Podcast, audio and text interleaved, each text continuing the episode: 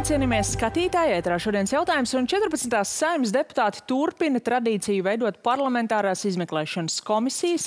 Jau iepriekš izskanējis, ka šī sasaukuma laikā varētu tapt vairākas, bet šodien dota zaļā gaisma pirmajai, kas varētu vērtēt tā dēvētā finanšu sektora kapitālā remonta ietekmi un arī to, kas īsti noticis ar trim bankām - ABLV, PNB un Baltic International bankas, nu jau vairs neviena nestrādā. Ko tad īsti ir iecerēts un ko ir iespējams noskaidrot? to. Šodien jautāšu iniciatīvas autoram Aināram Šlesaram no Latvijas pirmajā vietā. Labvakar! Labvakar. Un šokar aicinājām arī iepriekšējās valdības finanšu ministru, tagad saimnes finanšu komisijas vadītāju Jāni Reiru, bet viņš pēc paša teiktā ir ārzemēs. Tā nu jau no vienotība šokar pārstāv Rihards Kozlovskis pats iepriekšējā sasaukumā vadījis parlamentārās izmeklēšanas komisiju par valdības darbu Covid-19 laikā. Labvakar! Labvakar! Uzreiz arī piebildīšu, lai Šlesarkungs jums nav jau pirmajā jautājumā uzreiz jānovirzās no temata. Pagājušajā nedēļā panorāmas kolēģi ziņoja par to, ka tiesības sargājošās iestādes vērsīsies saimā aicinot uh, atļaut jūs turpināt tiesāt tādā vētajā otrajā digitālās televīzijas krimināla lietā. Jūs un jūsu partija, acīm redzot, neapmierināti ar to, ka šajā, ja nemaldos, pusotru minūti garajā ziņā nav pieminēts arī pirmās instances eh, spriedums, kurā jūs tikāt attaisnots, ir eh, nākuši klajā ar aicinājumu. Restīvi viņi pieprasa, lai skatītāji tiktu informēti, es citēju, par tiesvedības vēsturi pilnā apjomā ar visiem faktiem. Nezinu, vai tas ietver arī apsūdzību pilnā apjomā, bet katrā ziņā kā es noskaidroju, Latvijas televīzijā top atbildes vēstuli, un jūs to noteikti saņemsiet. Paldies, bet ja tiešraidē, tad būtu labi, ka tiešraidē tomēr fakts, ka es esmu pilnīgi attaisnots e, un ka ekonomisko lietu tiesa pilnībā man attaisnoja, citu... to vajadzēja minēt. Tas, tas tika korekti. minēts tajā dienā, kad jūs tikāt attaisnots pirmajā instancē, bet parunāsim par komisiju, vai ne? Uh, es gribētu sadalīt pa daļām tā, lai uh, nu, tiešām arī skatītāji varētu saprast. Tajā komisijas nosaukumā šobrīd ir trīs, nu, vairākas sadaļas. Viena ir par pašu finanšu uh, sektora kapitālo remontu, visas problēmas ar kontu atvēršanu un viss pārējais. Un tad ir trīs konkrētas bankas, un es gribētu sākt ar APLV banku. Nu, Šlesarkungs, es teiktu, ka šai bankai liktenīgs bija tieši ASV dienestu šis ziņojums. Gan par uh, naudas atmazgāšanu, gan par saikni ar Ziemeļkorejas balstiskajām raķetēm. Ko mēs Latvijā šeit varam izmeklēt, vai viņi pateica vai nepareizi?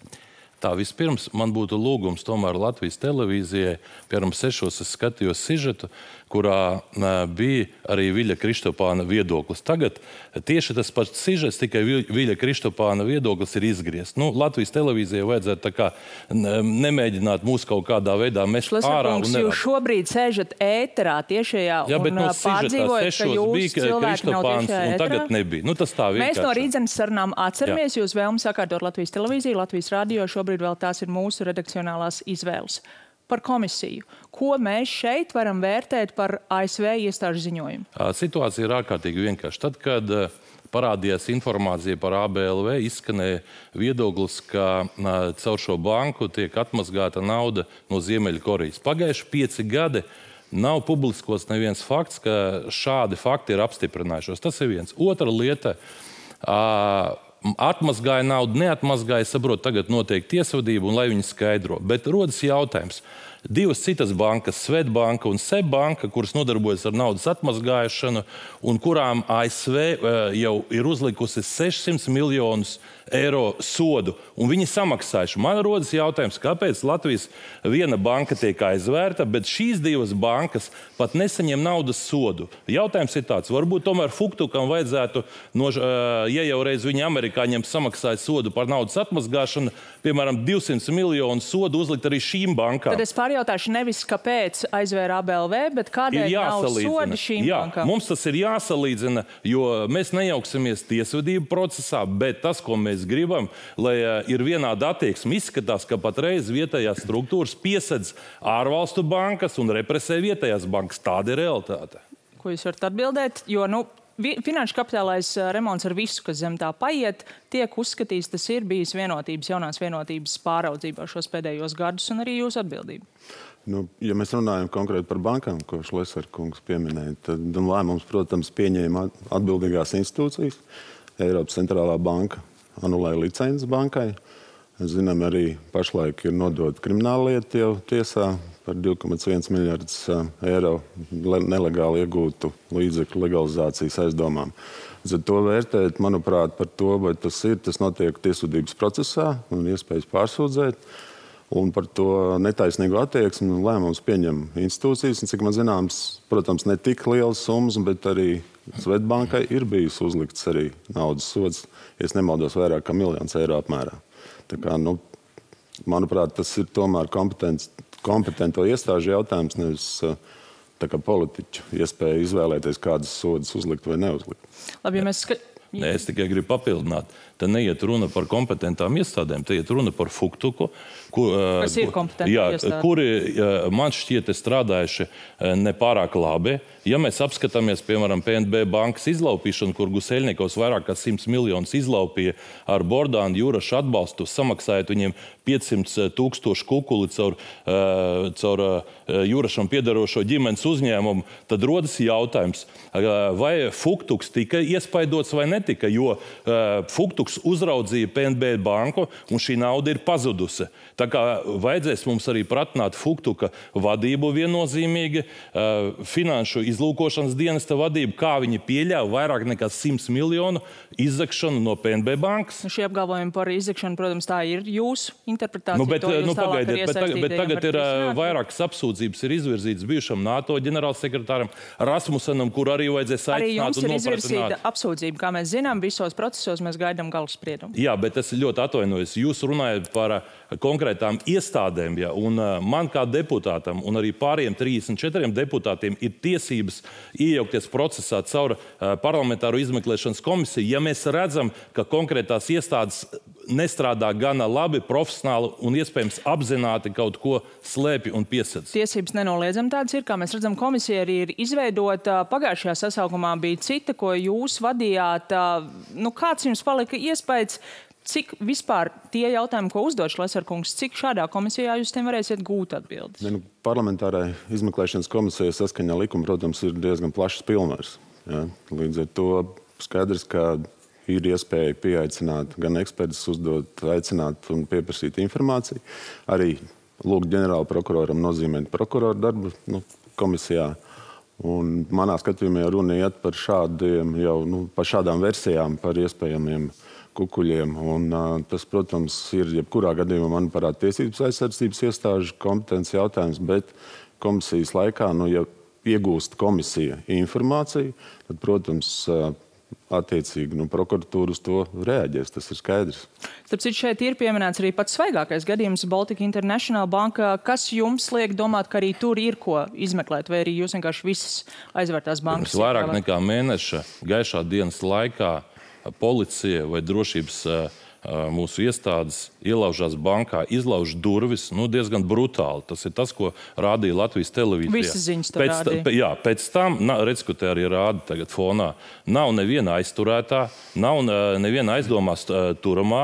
Mēs zinām tikai to, ka bankas vadība jau griezusies tiesā, un tur notiks tiesvedība. Viņi ir griezušies pret Fuktuku. Un šajā gadījumā, ja ar šādām metodēm 90. gadu stilā mēģina uzlauzt bankas ieejas durvis, tad rodas jautājums, vai tā ir nejaušība, pārpratums, vai tas ir apzināts šova elements ar mērķi šo banku aizvērt. Ir jātiek skaidrībā. Nu, tieši tā, un tāpēc jūs arī sakat, viņi ir vērsušies tiesvedībā, un tiesa to visu arī varēs vērtēt. Man kā politiķim šajā gadījumā ir tiesības pievērst uzmanību šīm lietām, un mēs eh, caur parlamentāru izmeklēšanas komisiju mēģināsim palīdzēt šo procesu virzīt ātrāk, lai nav tā, ka viņš kaut kur pazūd un pēc gadiem, pieciem, desmit viņš vienkārši izšķāks. Tā kā pievērsīsim uzmanību un sekosim redzēsim, kas notiek šajās lietās. Mm, komentējot valsts policijas rīcību, es esmu pārliecināts, valsts policija pirms spērt šādus soļus ļoti rūpīgi izvērtēja. Vai vajadzēja izsist tos intervences uh, inter, intensitāti? Ja? Tad, tad jautājums nav tikai par to, vai valsts policija gribēja kādu aizturēt. Jautājums ir arī par, acīm redzot, iespējams arī kādu dokumentu un pierādījumu meklēšanu. Jo, ja mēs atceramies arī dažādās citās lietās, kukuļošanas gadījumos, kratīšanās, nu, ir bijis daudz diskusiju par šiem, kā mēdz tos arī dēvēt, šoviem, melnās uh, maskās. Un, un, un, un, nu, šis izsistais stikls, tas jā, radīja jautājumus. Nē, protams, rada, jo, paldies Dievam, ikdienā Latvijā tādas lietas nenotiek. Ja? Un šajā gadījumā es vēlreiz gribu uzsvērt nu, no savas pieredzes, un šodien tieši skatoties, es esmu pārliecināts, ka tas nebija kaut kāda voluntāra rīcība.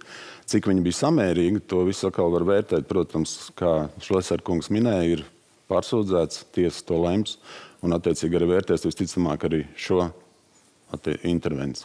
Jūs minējāt iestādes, jau kuru vadītājs varētu būt jāaicina. Klausījos šodien Latvijas rādio, jūs arī paudāt, ka tur varētu būt arī jūs jau minēto Skandināvijas banku vadītāji, Vācijas izlūkdienests, bijušais NATO ģenerālsekretārs, tas pats Guseļņikovs. Jūs domājat, viņi brauks?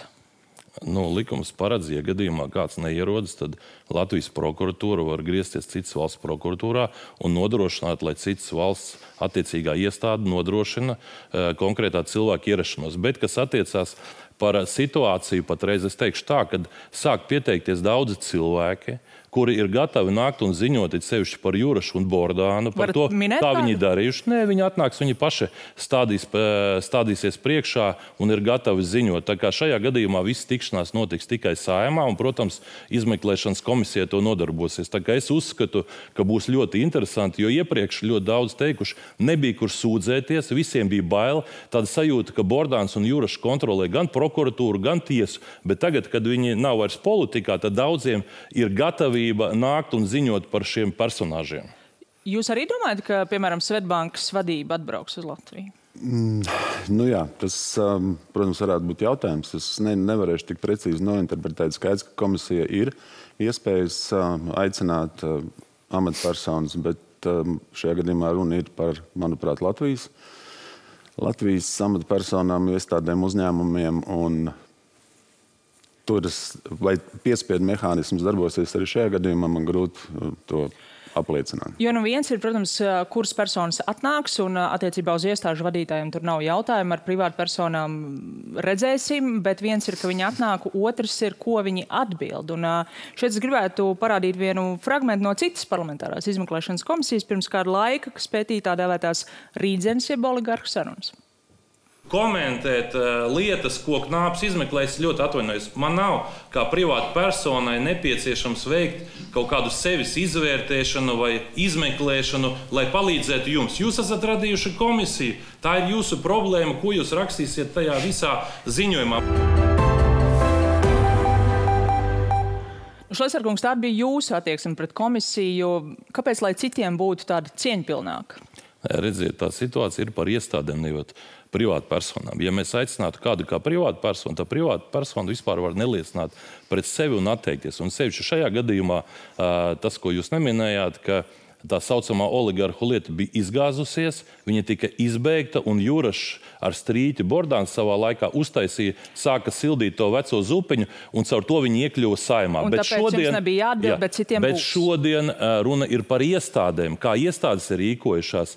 Un, ja mēs runājam par kapitālo remontu, jā, jā, ir viena sadaļa, kurā tiešām vajadzēja rīkoties, jo tur bija problēmas. Bet otra lieta, šodien daudzas privātpersonas piedzīvojuši to, ka viņiem aizvērta konti, viņi nevar atvērt. Likums nosaka, ka katrai personai ir tiesības uz vienu kontu, nav iespējams.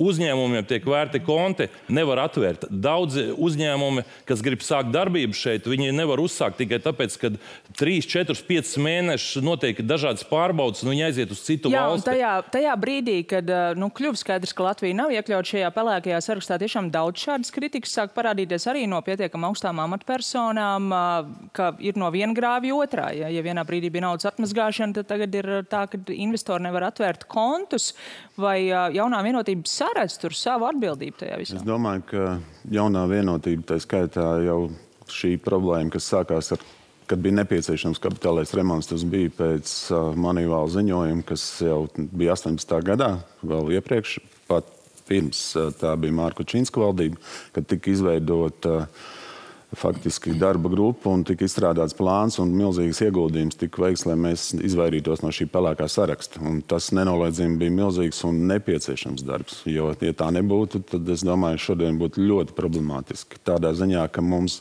pēc šī, ka mēs saņēmām pozitīvu novērtējumu, mums tika paaugstināts kredītreitings, mums bija pieejama tomēr aizņemšanās pavisam uz citiem nosacījumiem. Jautājums, mēs to varētu nenoliedzami, nenoliedzami ir tā, ka, jā, ka parādās šī problemātika, bet uh, es neesmu drošs, ka tas ir vienīgais līdzeklis, kā to risināt. Es zinu, ka pašlaik arī notiek šis darbs, piekrītot to, ka ir šī problemātika, ka veicot šo pilnīgo teiksim, kapitālo remontu, ir radušās problēmas, bet tas ir iespējams darīt jau, manuprāt, arī esošās, esošo saimnes komisiju pāraudzības ietvaros. Jā, jā, statistika parāda to, ka šodien Igaunijā, Lietuvā tās pašas bankas, kas strādā šeit, izdod divreiz vairāk kredītus vidēji nekā Latvijā. Tā, tie, tie ir fakti. Tālāk, uh, tur uh, daudz vairāk tiek reģistrēti uzņēmumi. Latvijas uzņēmumi Lietuvā vai Igaunijā atver kontus un viss.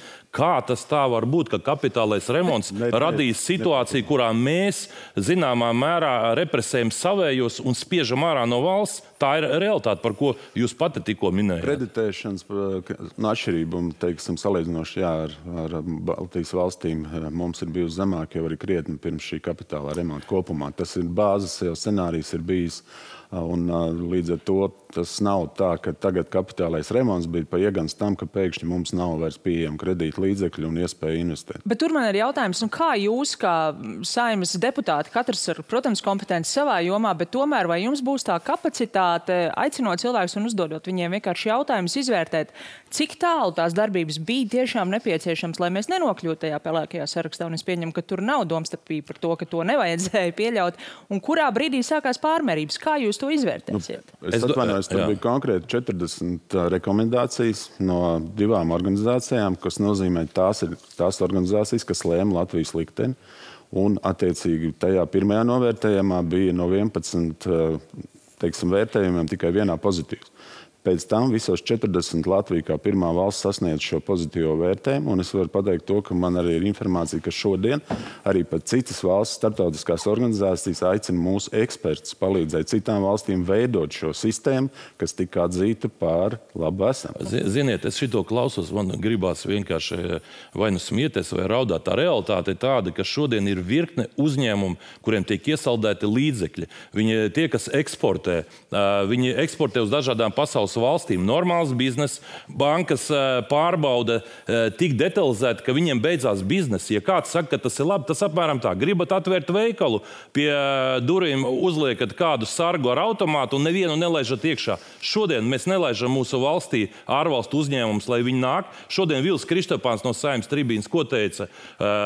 Konkrēts uzņēmums no Vācijas atbrauc, gribēja atvērt kontus Vācijas uzņēmums, un viņš saskārās ar birokrātiju un teica, ka viņi Latvijā neinvestēs. Ne, es pilnīgi piekrītu, ka tas ir vērtējums komisija nodibināt tos paredzes atvērsmi, bet runājot arī par to, par šo līdzekļu, ja 21. gadā valsts policija iesaldēja 1,5 miljardu eiro un 68 miljoni tika ieskaitīti valsts budžeta atzīst par noziedzīgiem. Manuprāt, nu, tie ir milzīgi skaitļi. Līdz ar to pateikt, ka ir viss kārtībā, nav reāli tas arī darbs notiek. Komisija vērtēs, protams, un arī būtu jānonāk tiešām līdz tiem konkrētiem mums... piemēriem, kas izskan.